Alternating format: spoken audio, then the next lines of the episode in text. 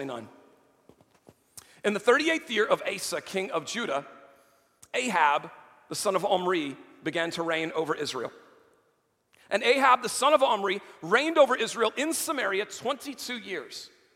And Ahab, the son of Omri, did evil in the sight of the Lord, more than all who were before him. And as if it had been a light thing for him to walk in the sins of Jeroboam, the sons of Nebat, he took for his wife Jezebel, the daughter of Ethbaal, king of the Sidonians, and went and served Baal and worshiped him. Look closely at verse 32. He erected an altar for Baal in the house of Baal, which he built in Samaria. And Ahab made an Asherah. Ahab did more to provoke the Lord, the God of Israel, to anger than all of the kings of Israel who were before him. Any of you ever had any senior superlatives in school? Most likely to succeed, most likely to get a job right out of high school. This guy, most likely to provoke the Lord to anger more than everybody else who ever came before him. That's his superlative. Verse 34 In his days, Hiel of Bethel built Jericho. He laid its foundation at the cost of Abiram, his firstborn, and he set up its gates at the cost of his youngest son, Segub, according to the word of the Lord, which he spoke by Joshua the son of Nun. Now, verse 1 of chapter 17. Now, Elijah the Tishbite of Tishbe in Gilead said to Ahab, As the Lord, the God of Israel, lives, before whom I stand, there shall be neither dew nor rain these years except by my word. This is the word of the Lord. Heavenly Father, in Jesus' name, will you bless this? Will you anoint it? Father, will you allow me to say nothing more and nothing less than what you would have me say and help these good people to hear nothing more and nothing less than what you would have them hear? It's in Jesus' name I pray these things. Amen. You may be seated. He is risen. I hadn't done it in a little while, so some of you all remembered. I'm proud of you. Proud of you. The answer's in the question, though. We're going to talk about Elijah for the next six or seven weeks. This will be sort of our series through the end of the summer. So we're starting here in chapter 16 of 1 Kings, and we're going to work through um, his transition of power to Elisha, the prophet who came after Elijah to take up the mantle. And Elijah is a fascinating character in the scriptures. For one thing, we even see that Elijah is given great honor in God's kingdom because in the book of Matthew at the Mountain of Transfiguration, we see that Elijah is one of the two figures in the New Testament that comes from the Old Testament as they stand and gaze upon Christ Jesus in his glorified form. Elijah and Moses representing the law and the prophets the two greatest expressions of God's word and character in the Old Testament the law as given by Moses and carried out by the Levites, and the prophets beginning with Elijah and running through Israel's broken history. Elijah performed at least seven signs that we know of in the text, miraculous signs that we will talk about as we work through. But what I want to talk about this morning is a little more microcosmic. I want to zoom in on what is happening in this part of the text because one of the most fascinating things to me about Elijah is that there's no origin story. There is no origin story. He comes seemingly out of nowhere. You don't know that he exists. And then suddenly he's standing in the king's chambers to, to preach him a sermon that is 17 words in the Hebrew. And yet, in Elijah, what we see is one of the most powerful expressions of God's grace, God's mercy, God's conviction, and God's faithfulness to his people that we will see in all of the Old Testament. And part of that comes because of what we just read. Because the reason I read at the back of chapter 16 is because there is no chapter 17, verse 1, without what leads up to it in chapter 16. The context of Elijah's ministry is not this wonderful moment when everything is going great, it's not David's rule or the beginning of Solomon's rule. It is the brokenness of Israel. It is the shattering of Israel. They have divided. They live in two separate nations now, the northern and the southern kingdom.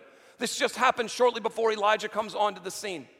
They can't get along. Wickedness, sin, and brokenness have overrun Israel, and the frustrations of that have divided what God created and called out of slavery to be united. There is a word for the church even there. God has not called those of us who worship Jesus to be divided by flag, stripe, denominational lines, or the minutiae of belief.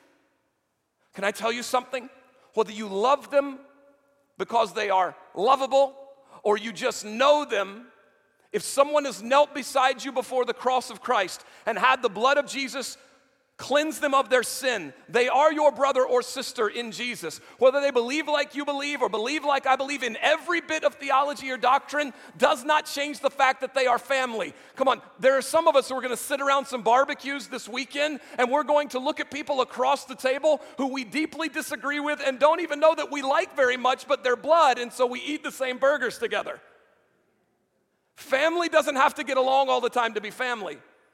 But family does have to, have to realize that we came from the same place, and so we're still family. Israel was divided when God was the one who had united them. And while we talk about texts that have to do with separation and divorce in terms of marriage, we don't often enough talk about those same texts in terms of what the church is supposed to be.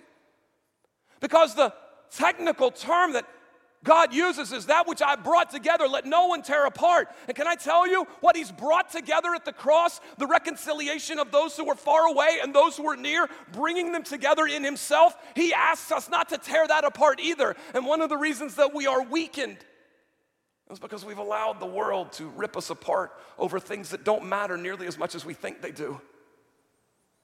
You have not been called to hate people who have knelt at the cross, you've been called to love them even if they're frustrating.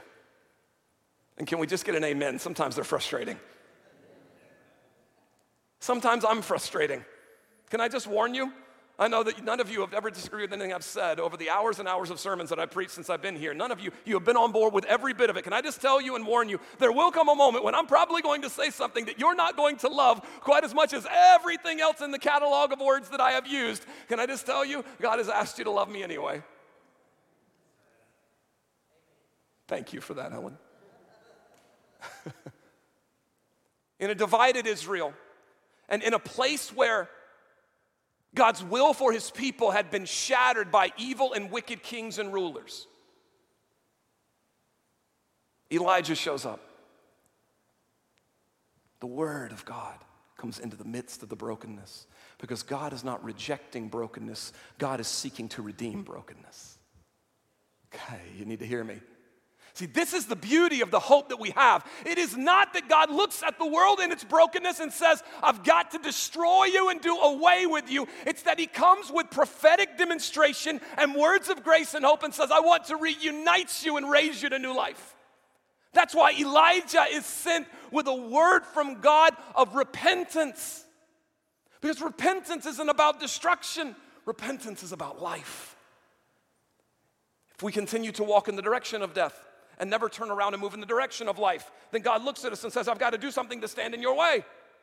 I told you Wednesday night, as Saul was chasing all of the lost donkeys in 1 Samuel chapter 9, it's as if God kept getting in his way and he couldn't see what he actually needed to see. And so God kept standing in his way. He couldn't find the donkeys he was searching for. And so eventually he finds the prophet who was looking for him. See, at some point, God might not let you have the things that you want. He might stand in your way and say, Turn around, because you're headed in a direction that has nothing to do with life. This is Elijah's call. Can I tell you, this is the church's call as well?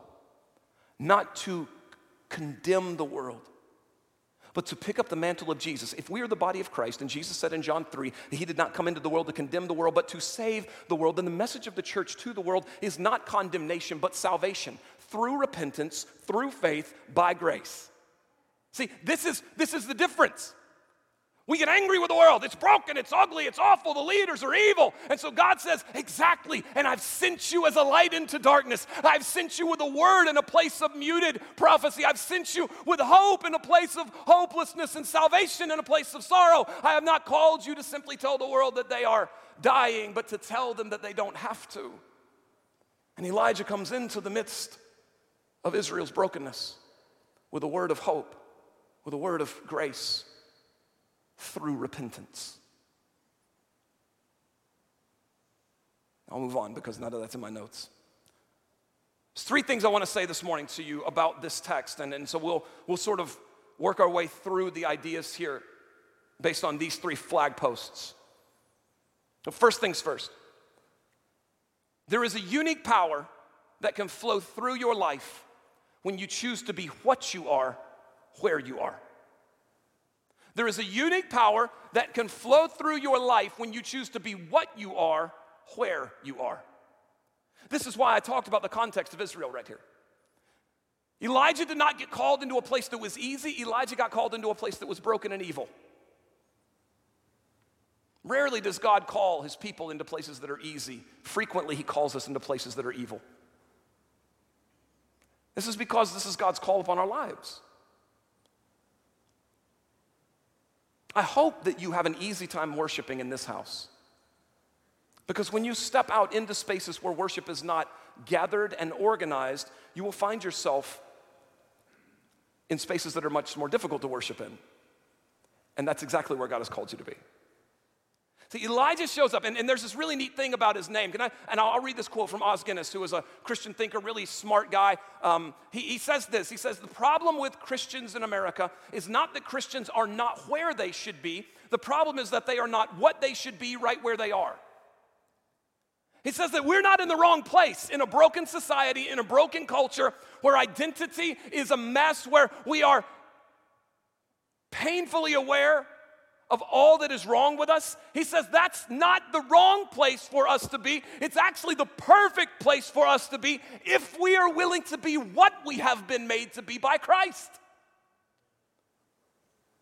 See, if we choose to stop wishing for escape and instead adopt a mindset of faithfulness, we'll find out that in the places of brokenness and evil, we find our true exilic home. Peter, in, his, in the introduction to his letter, he, he speaks to the scattered ones, to the pilgrims and sojourners who have been moved out from the center point of Jerusalem out into the far reaches of the world, and he speaks to them as if they belong there. Not because you belong in an evil world forever, but because you belong in a broken world for now. How else will they see the good news? How else will they celebrate the feet of those who bring the hope of the gospel from the mountains? How else will the world know the grace of God if those who have been touched and kissed by the grace of God never walk into the places where there is nothing but isolation, brokenness, and evil? There is a unique power that flows into your life and through your life when you choose to be what you are, where you are.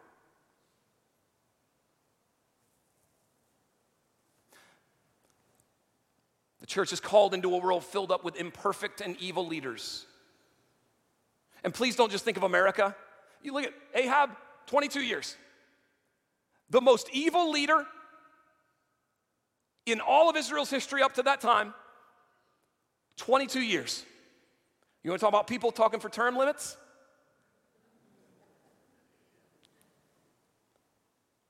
We gripe over four years of one guy and four years of the next one. 22 years evil, wickedness, brokenness. And yet God does not say, I'm going to eliminate you. God says, I'm going to speak with you. Hmm. How amazing is it when the God whose very character is the standard of righteousness is more merciful and gracious to the world than his own people? Was this not what Jesus did in John 8 as the Pharisees and scribes came with the rocks to chuck at that woman who was thrown in front of them, carried out of a bed of adultery? Was it not Jesus who said, You guys are trying to be harsher on her than God Himself is? So why don't you try aiming the rocks at yourself first? See, God is more merciful oftentimes than we are.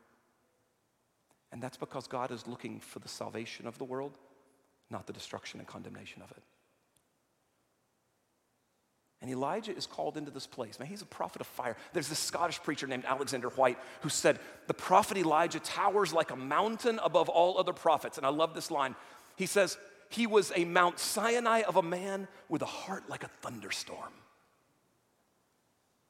If you guys ever wanted to eulogize me when I pass away from lack of sleep in, in six or seven hours, I would love it if you would just inscribe on my tombstone, he had a heart like a thunderstorm. Like there's something beautiful about that, right? that Elijah steps onto the scene as a man who did not allow the brokenness of the culture to mute the passion of his heart. And so he stepped into the world of sin and evil and said, I still believe in righteousness, and I still believe in holiness, and I still believe in a God who heals, and I still believe in a God who raises the dead, and I still believe in a God who provides food for the hungry, and I still believe in a God who speaks truth to power, even when power is evil. I still believe in that God because I've been talking with him for quite some time on the other side of the river. Church, you need to know that you've been called to this moment, for this moment, on purpose because you are who you are. Not because you were called to a different era. You were not called to walk this earth 300 years ago. If you were, then you would have been here then. God looked at you and said, You are perfect for the moment that you were in. You are exactly who I need to be in this moment. You are who I have called for this moment. Your unique gifts, your talents, your abilities, your word, the way that your mind and your heart works. I designed you specifically for this moment. Don't start thinking, God, you put me in the wrong time. Everything's broken around me. That's why He put you there. Elijah's name means, My God is Yahweh. Eli Elijah is the, are the two words that make up Elijah's name. And one of those beautiful things about his name and what that says about it, because that's the only thing we get right in the beginning. We don't know at all where he comes from or what he's doing, but we know that his name says now Elijah the Tishbite. Elijah, my God is Yahweh. Yahweh is the name that God revealed to Moses about 400 years before Elijah came onto the scene. Yahweh is not just, so there are different names for God. And then so the word Elohim, which is God here, is the seat that's the seat of power. That's the seat of Godhood. That is the office of God, Elohim. But he says that my God is not just God. My God is not just the one who inhabits a chair. My God is the personal God who revealed himself as Yahweh. I want you to hear me, and let me get to my notes because I don't want to skip over something that I believe I need to say. In a world that's, that truly seeks to customize and redefine God, that, that's what's happening. You realize that, right? The brokenness of the world is rooted in the redefinition of God's word and the customization of God's presence. We love to customize things, don't we? Burger King taught us that. You can have it your way. Now, let's be honest. Even if you ask for it your way, you only get it your way about 70% of the time. But they advertise and say, you can have it your way. You can do it your way. If you only want a bun with a bunch of pickles stacked on it, we'll make it up for you and send it through that window. You can eat that mess all the way home if you want to. But I don't understand why you would. I don't know why that came to my mind. But we live in a world that believes in customization trim levels and packages on vehicles, houses that you build yourself and say, we want this wall here, we want this wall here, we want this room here, we want a mud room, and we want the washer and dryer on this side of the house. We want the kitchen over here, even though we will never use it because we're so busy working to afford the house that we've now built. We love customization. And there's nothing wrong with having things the way that you want things up to a point. There is a huge problem when we, as a culture, society, nation, and world, start to look at the way God has told us to be and the way God has told us is correct, and we want to customize that.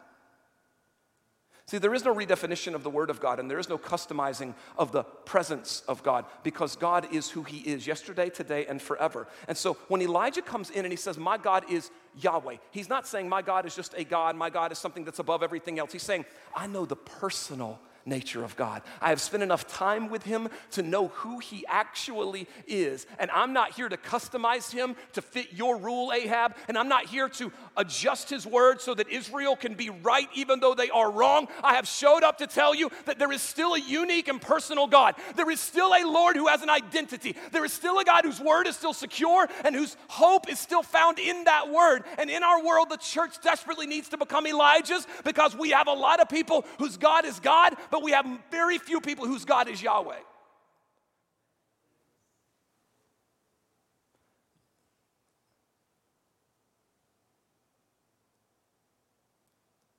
Elijah's God was knowable, and Elijah's God was known. Elijah's God had a name, he was unique and specific. He was who he was, or as he said of himself, I am who I am. Yahweh. Would you say that out loud? Yahweh. That is the personal name of God. I am Kilgore by family name. I am Christian by the identity that my parents gave me at some point. I don't know if it was in the hospital before, I don't know. I've never asked. You, if you say Kilgore, any number of people could answer. But if you say Christian Kilgore, then I answer. And if you say Christian with a K, then I'll know that there's probably no other human being on earth that's going to answer you other than me. Thank you, mother and father. There's a uniqueness to me because of the name that I've been given, not just the name that I had. And there's a uniqueness to God, not just because of the chair that he sits in, but because of the identity and character of the Creator. And your God, not just Elijah's, but your God is not just a God. Your God is Yahweh.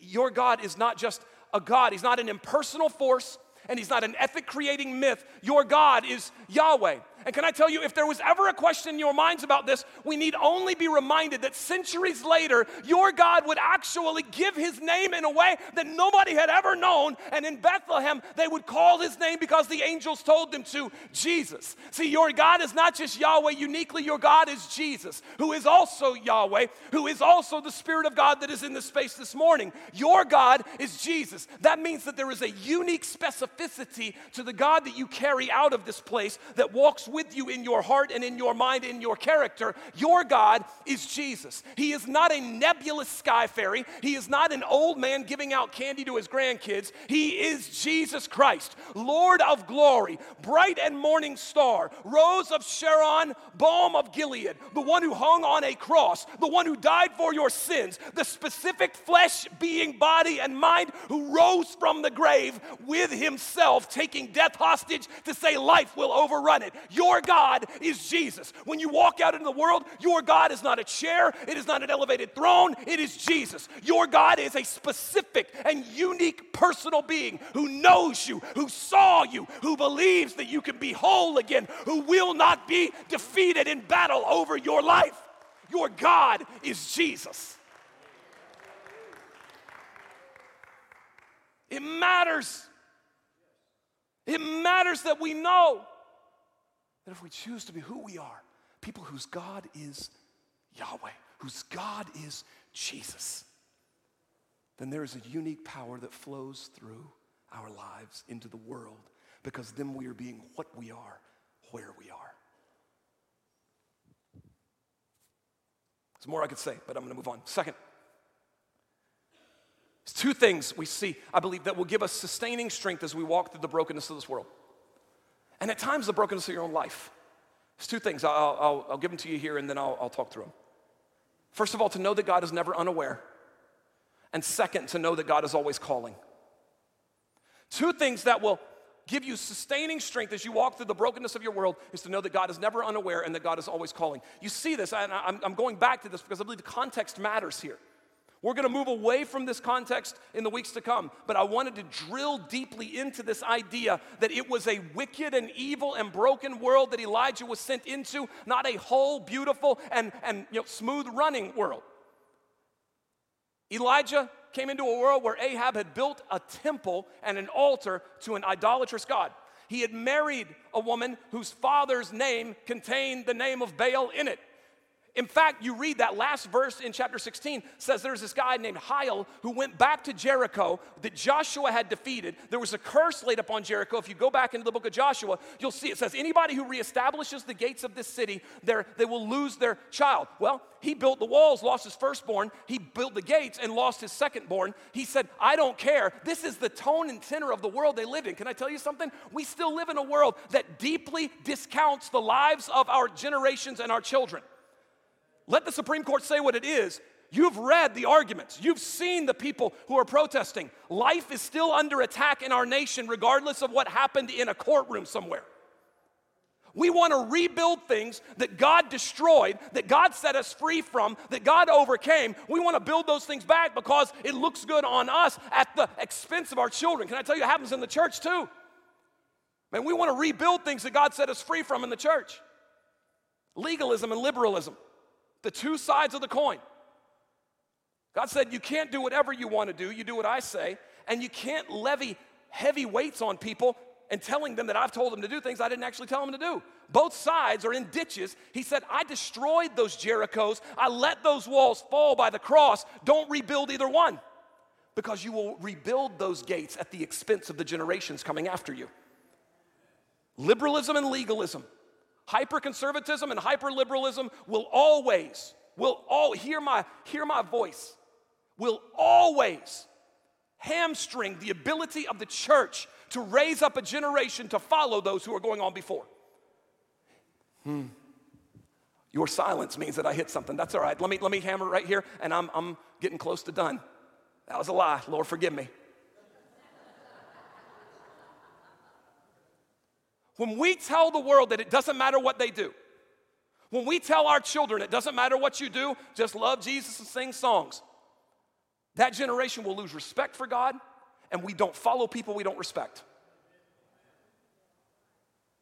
But on the other side, if you lay heavy weights on a generation and tell them you've got to look this way, dress this way, this is the kind of music you want to play, these are the rules that we had when I was a kid 60 years ago, and these are the rules you're going to live by right now. If you lay weights on them that God Himself didn't lay on, then they will escape your church. See, either they disrespect it or they run from it. When we try to reassemble the walls that God destroyed, people don't want to stay because that's not God. But when we lean into what He has brought victory to in our lives, suddenly we find out that there is this sweet aroma that draws prodigals back home because the table is set with grace. We find out that there is hope even under the burden of repentance and rules because those rules lead to life and not to death. See, this is what happens in a immoral and evil and wicked culture, and that can be the nation or the church. We try to rebuild things that God destroyed, and we find out that there's consequences to rebuilding what God cast down. Well, I don't say it very often, but that was good preaching. See, God sees the evil in Israel. He is never unaware of your brokenness or the brokenness of the world that you live in. This is the first thing that sustains us to know that God is never ignoring what's going on in the world around you or in the world in your heart. He sees.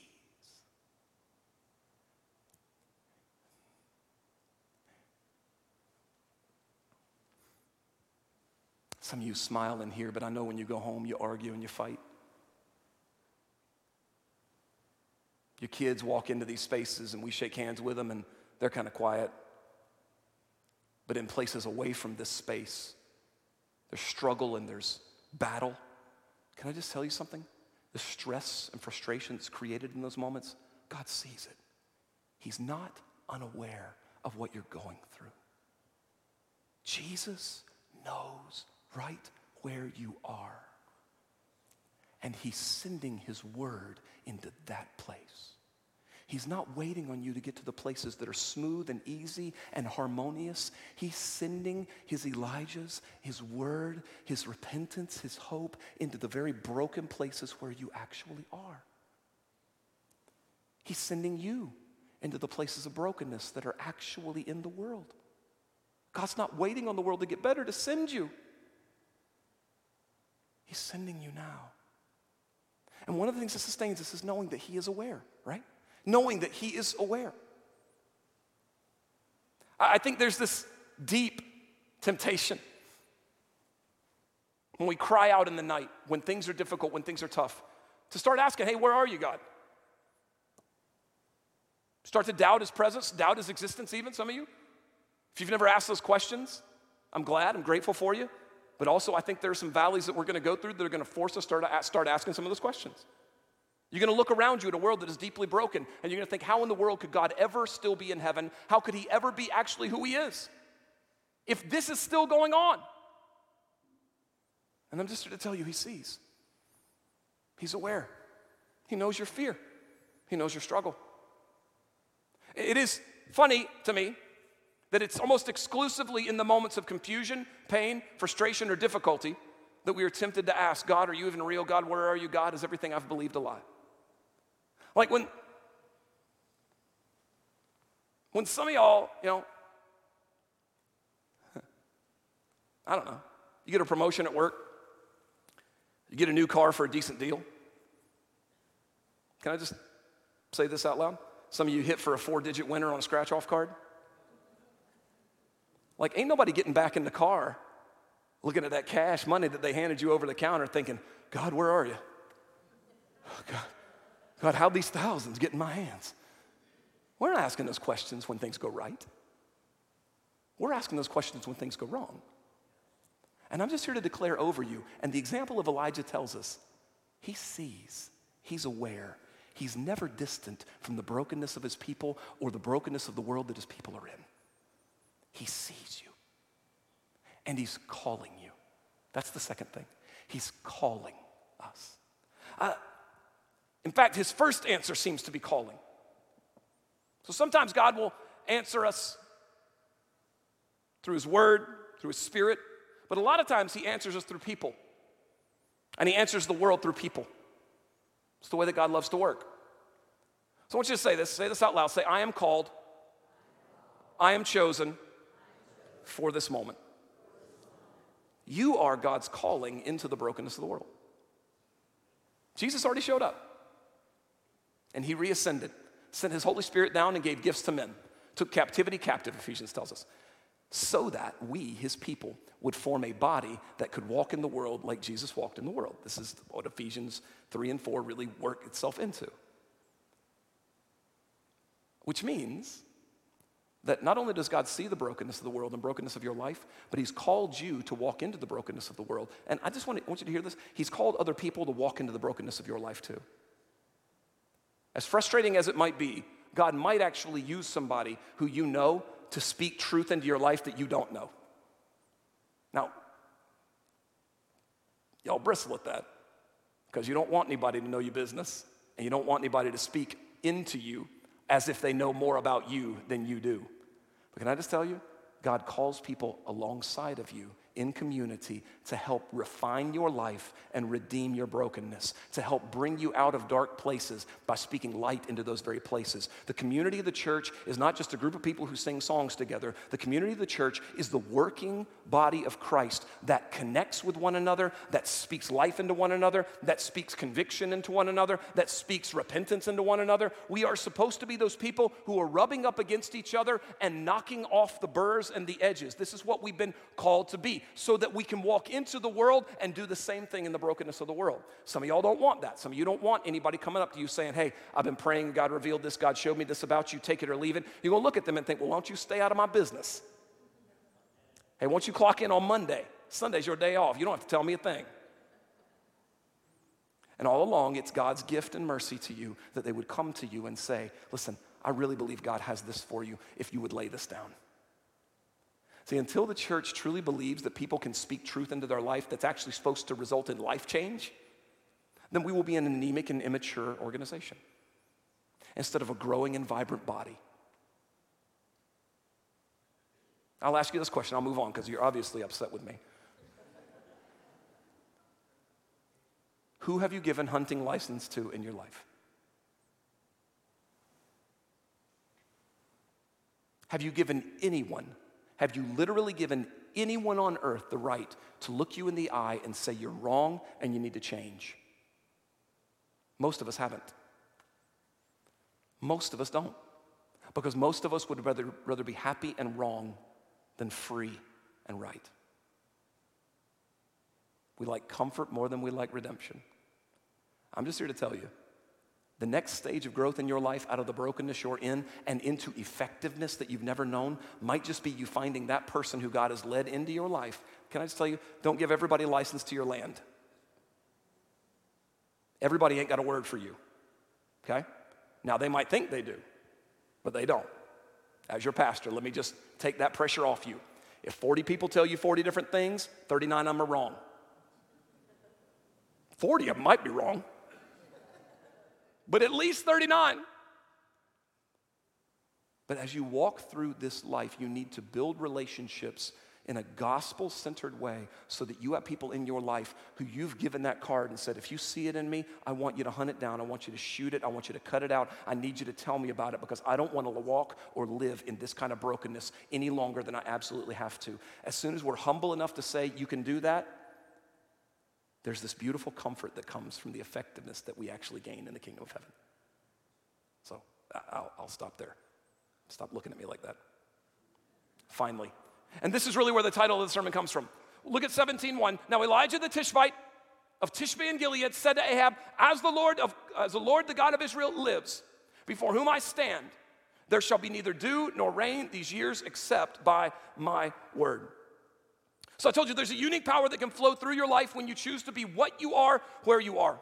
And there's a couple things that give us the sustaining strength to walk through the brokenness of the world. That is to know that God is never unaware, He always sees, and then also to know that God is always calling and choosing. But the story of Elijah begins here in such a powerful and profound way because of this. Look what Elijah says here in this verse. I think it's so powerful. As the Lord, the God of Israel, lives, look at these four words before whom I stand. Elijah arrives out of seemingly nowhere to stand in front of one person to preach a 17 word sermon that will equal a three and a half year drought. That's power. That's power. And the way that we understand that Elijah walks in this kind of power is because he has stood before the living God.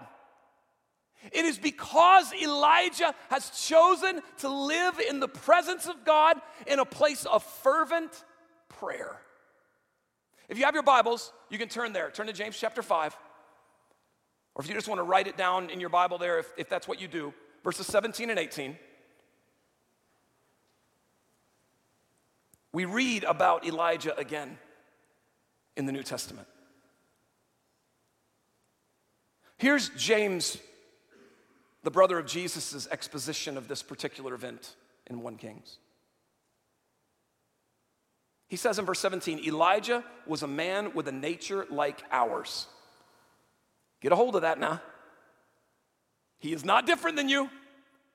Tempted, tried, has his weaknesses, has his strengths. He is like you. Say it out loud. He's like me. You're gonna doubt that because seven miracles later, standing in front of a king, calling a drought for three and a half years, you're gonna think, I can't do any of that. Can I tell you, you can? You absolutely can. How? He prayed fervently. Everything else after that statement is extra. Everything else after that statement is extra. He prayed fervently that it might not rain, and for three years and six months it did not rain on the earth. Look at verse 18. Then he prayed again and heaven gave rain, and the earth bore its fruit. Come back to 17:1 and look at this. This is fascinating. This sermon he preaches, as the Lord, the God of Israel, lives, before whom I stand, there shall be neither there shall be neither dew nor rain these years, look, except by my word. I love this expression. I love that Elijah says, I've come out of the presence of God to tell you what God's heart is, but also I have so absorbed the heart of God that I know when his heart is going to change. See, this isn't just Elijah praying for the drought. This is Elijah telling Ahab, I know when Israel has reformed itself enough, I'm the one who gets to speak the rain back over the nation. God has given me the privilege and the responsibility to hold the power of heaven in my words. And this is what the church has been called to as well. Can I just tell you, friends, there is a power when you start to do things in the presence of God, when you start to adopt a posture of presence, when you own that identity of a person who sits at the table of Jesus, when that is your passion, you stop being anemic in the words that you speak and you start speaking with power into places that you didn't dream you could. This is one of the most beautiful things in this text is that Elisha says, Elijah says, I don't only stop the rain, but God has given me permission to restart it as well. Hmm.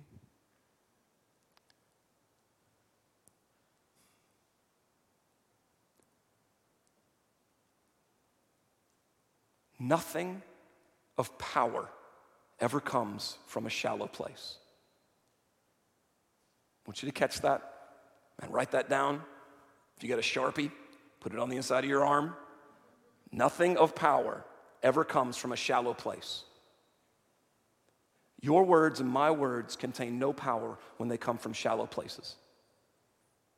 The reason that Elijah could say the rain won't come is because he had spent seasons on the other side of the river in the wilderness, in God's presence, in fervent prayer. That's why. See, this wasn't magic, and it wasn't just God saying it's time.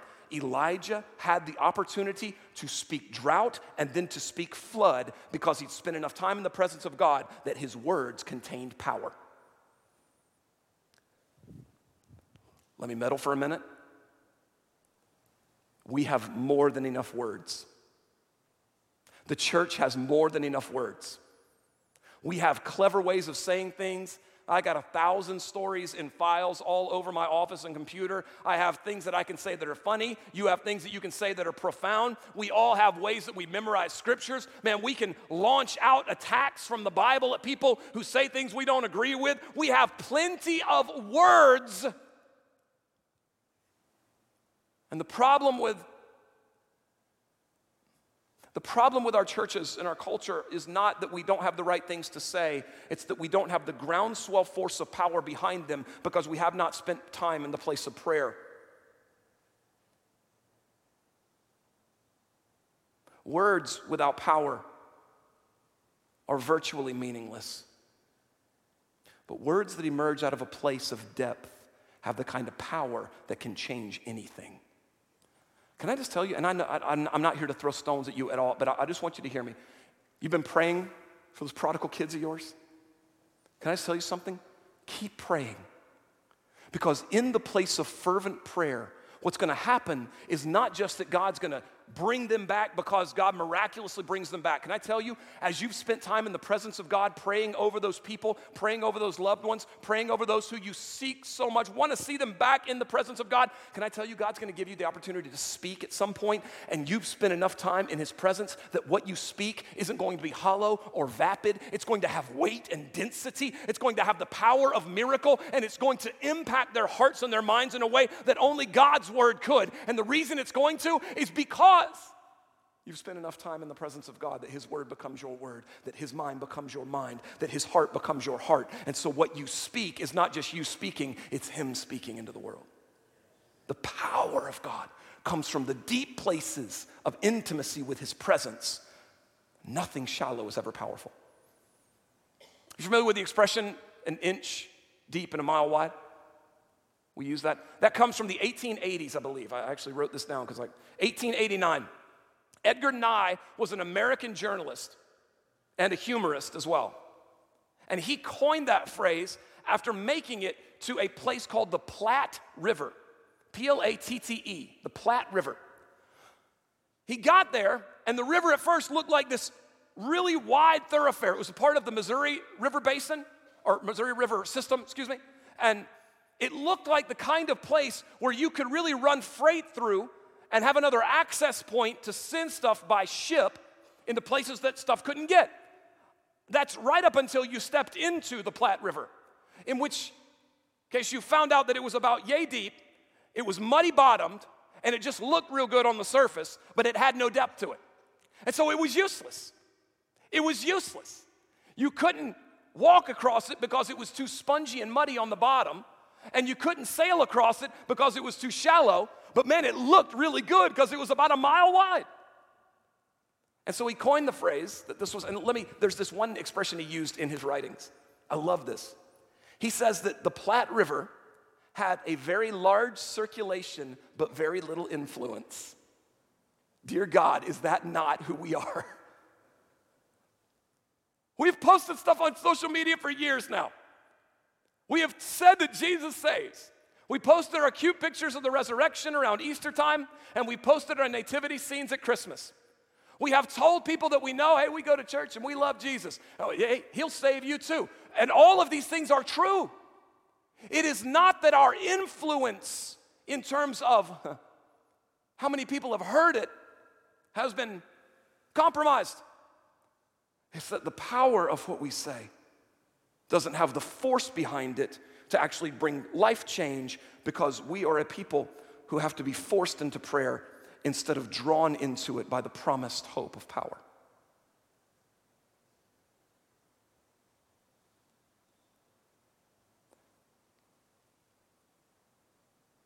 Maybe not the sermon you were expecting on July 4th weekend. But can I just give you the carrot instead of the stick? What that means is this. Elijah, a man just like us, gives us the great hope that as we spend time in the presence of our Lord and Savior, that suddenly our words don't have to be empty or vapid. Suddenly, when you walk into a space of brokenness, into a king's chamber, or into the courtroom of your own home, you can speak the words of life, and suddenly things actually start to happen. When you walk into hospital rooms with loved ones, after you've come out of the closet of prayer, after you've come out of the place of brokenness, no longer are you just offering platitudes or quoting verses you memorized, but you're speaking prophecy into the place of death and brokenness. See, that's the promise that we have is that Elijah was no different than you and he's no different than me outside of the fact that he was willing to spend time in the wilderness in prayer in the presence of the living God so that when he spoke, things actually started to take place. You have that same promise hanging over your head. That's why James tells us what he tells us in chapter 5. So there's this thing that I had thought of last uh, earlier this week, or it's last week, I guess, Sunday's first day of the week. Tuesday, maybe, after I'd walked through some of this in my mind. If you look at the story of Jesus, and whoever's going to play, you can come play. It's not even 11:30 yet.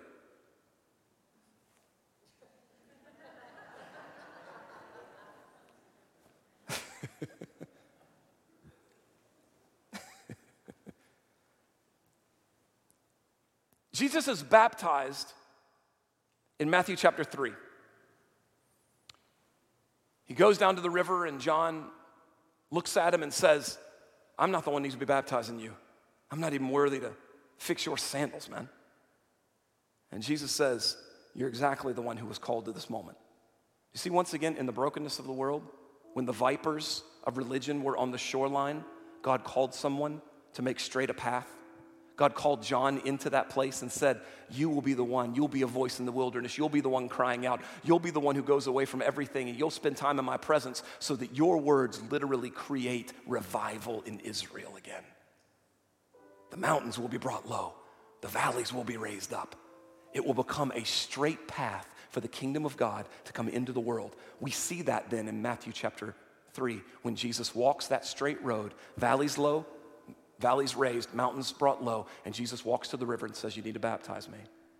And he baptizes Jesus. And then the Bible says that immediately Jesus was driven by the Spirit into the wilderness. Matthew chapter 4 chronicles the life of Jesus in the wilderness for 40 days, fasting with no food, praying to his Father, and being tempted by Satan himself. The enemy comes to Jesus and says, I've got a better way for you to accomplish what your father told you to accomplish. And so Jesus quotes Deuteronomy three times and puts Satan himself to flight. In the wilderness for 40 days, praying in the presence of his father, in the presence of the angels at the end of it, as they come and give him food and drink at the end of his fast. And then he walks out of the wilderness, calls his disciples to come near to him so that the answers for the world when he leaves, again, we see the calling of God happening again because we are, people are anointed by God to be God's answer to the world. He calls the 12 to himself and they begin to travel. And the very next thing that you see after he comes out of the wilderness, the next thing that Jesus does is he goes to the mountain, sits down, and preaches the greatest sermon that was ever preached in the history of mankind the Sermon on the Mount. For 2,000 years, we've been trying to parse that sermon out, understand it.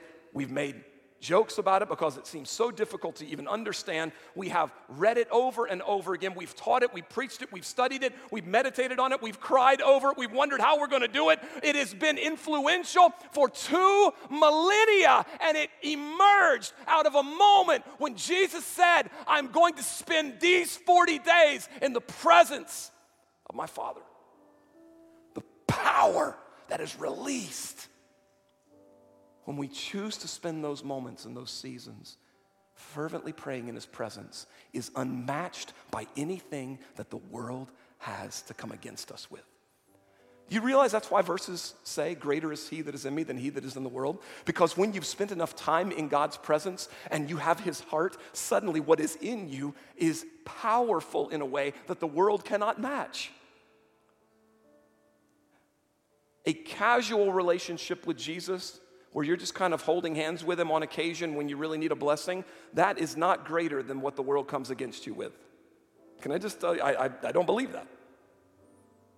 But I do believe that as we spend time in the presence of the Lord, marinating in His love and His truth, what happens in those moments is our words become dense and weighty and glorious and powerful, which is why in Acts chapter 2, the same Peter who was called in Matthew chapter 4 can now walk into that same into the streets of Jerusalem where Jesus was carried to be crucified and speak the prophetic word and thousands were saved. Whereas Peter couldn't get anything right before that moment but because he had spent that time with Jesus on the shoreline being restored finding repentance being called again it was the relationship and the time spent with God that created the power of Peter's words, not to mention the 10 days that they spent in prayer leading up to the day of Pentecost. This is the beauty of what we have available to us. This is the calling of Elijah upon us. And I just want you to walk away knowing that nothing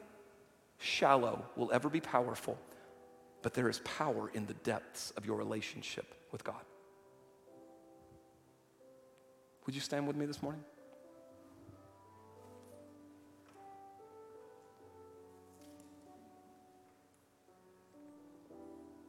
There's unique power that can flow through your life when you choose to be what you are where you are. You will be sustained in the brokenness of this world by knowing that God is never unaware of the brokenness and knowing that God is always calling, calling you and calling others to you. And then, third, the effectiveness of the people of God in a world of sin hinges on this truth that nothing truly powerful is ever shallow.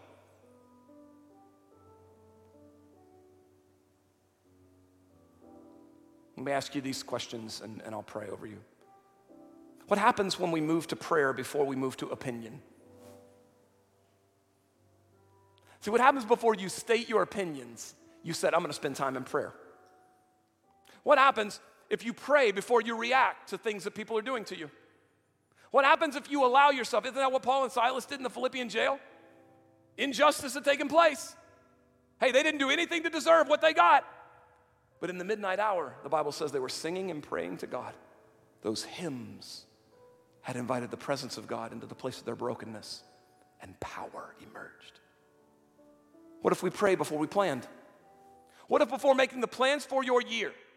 What if before making the plans at your workplace? What if you have to create a schedule at work and instead of launching into a spreadsheet, you said, you know what, I'm gonna, I'm gonna take three or four minutes just this morning and I'm gonna pray. God, direct my steps. God, I want your presence in my heart. God, this is a moment when I wanna reveal your glory by doing something that is of excellence and that is of benefit to my company. I want to be the kind of employee that they know is filled with the Spirit of God because I'm doing things and accomplishing things that I couldn't do in myself. What if we just divorced ourselves from the moment of action for a moment and begin to pray first? We allowed the presence of God to saturate us so that what we said and what we decided and what we planned and what we did came out of a place of power, mercy, compassion, and grace. So, I believe that that changes our lives so greatly that we might not even be able to recognize who we are versus who we were before we started doing it. This is the prophetic calling of Elijah. Not just to say it's going to be dry, but to spend that time in prayer in God's presence so that what He spoke would come to pass. Would you bow your heads, close your eyes with me, please?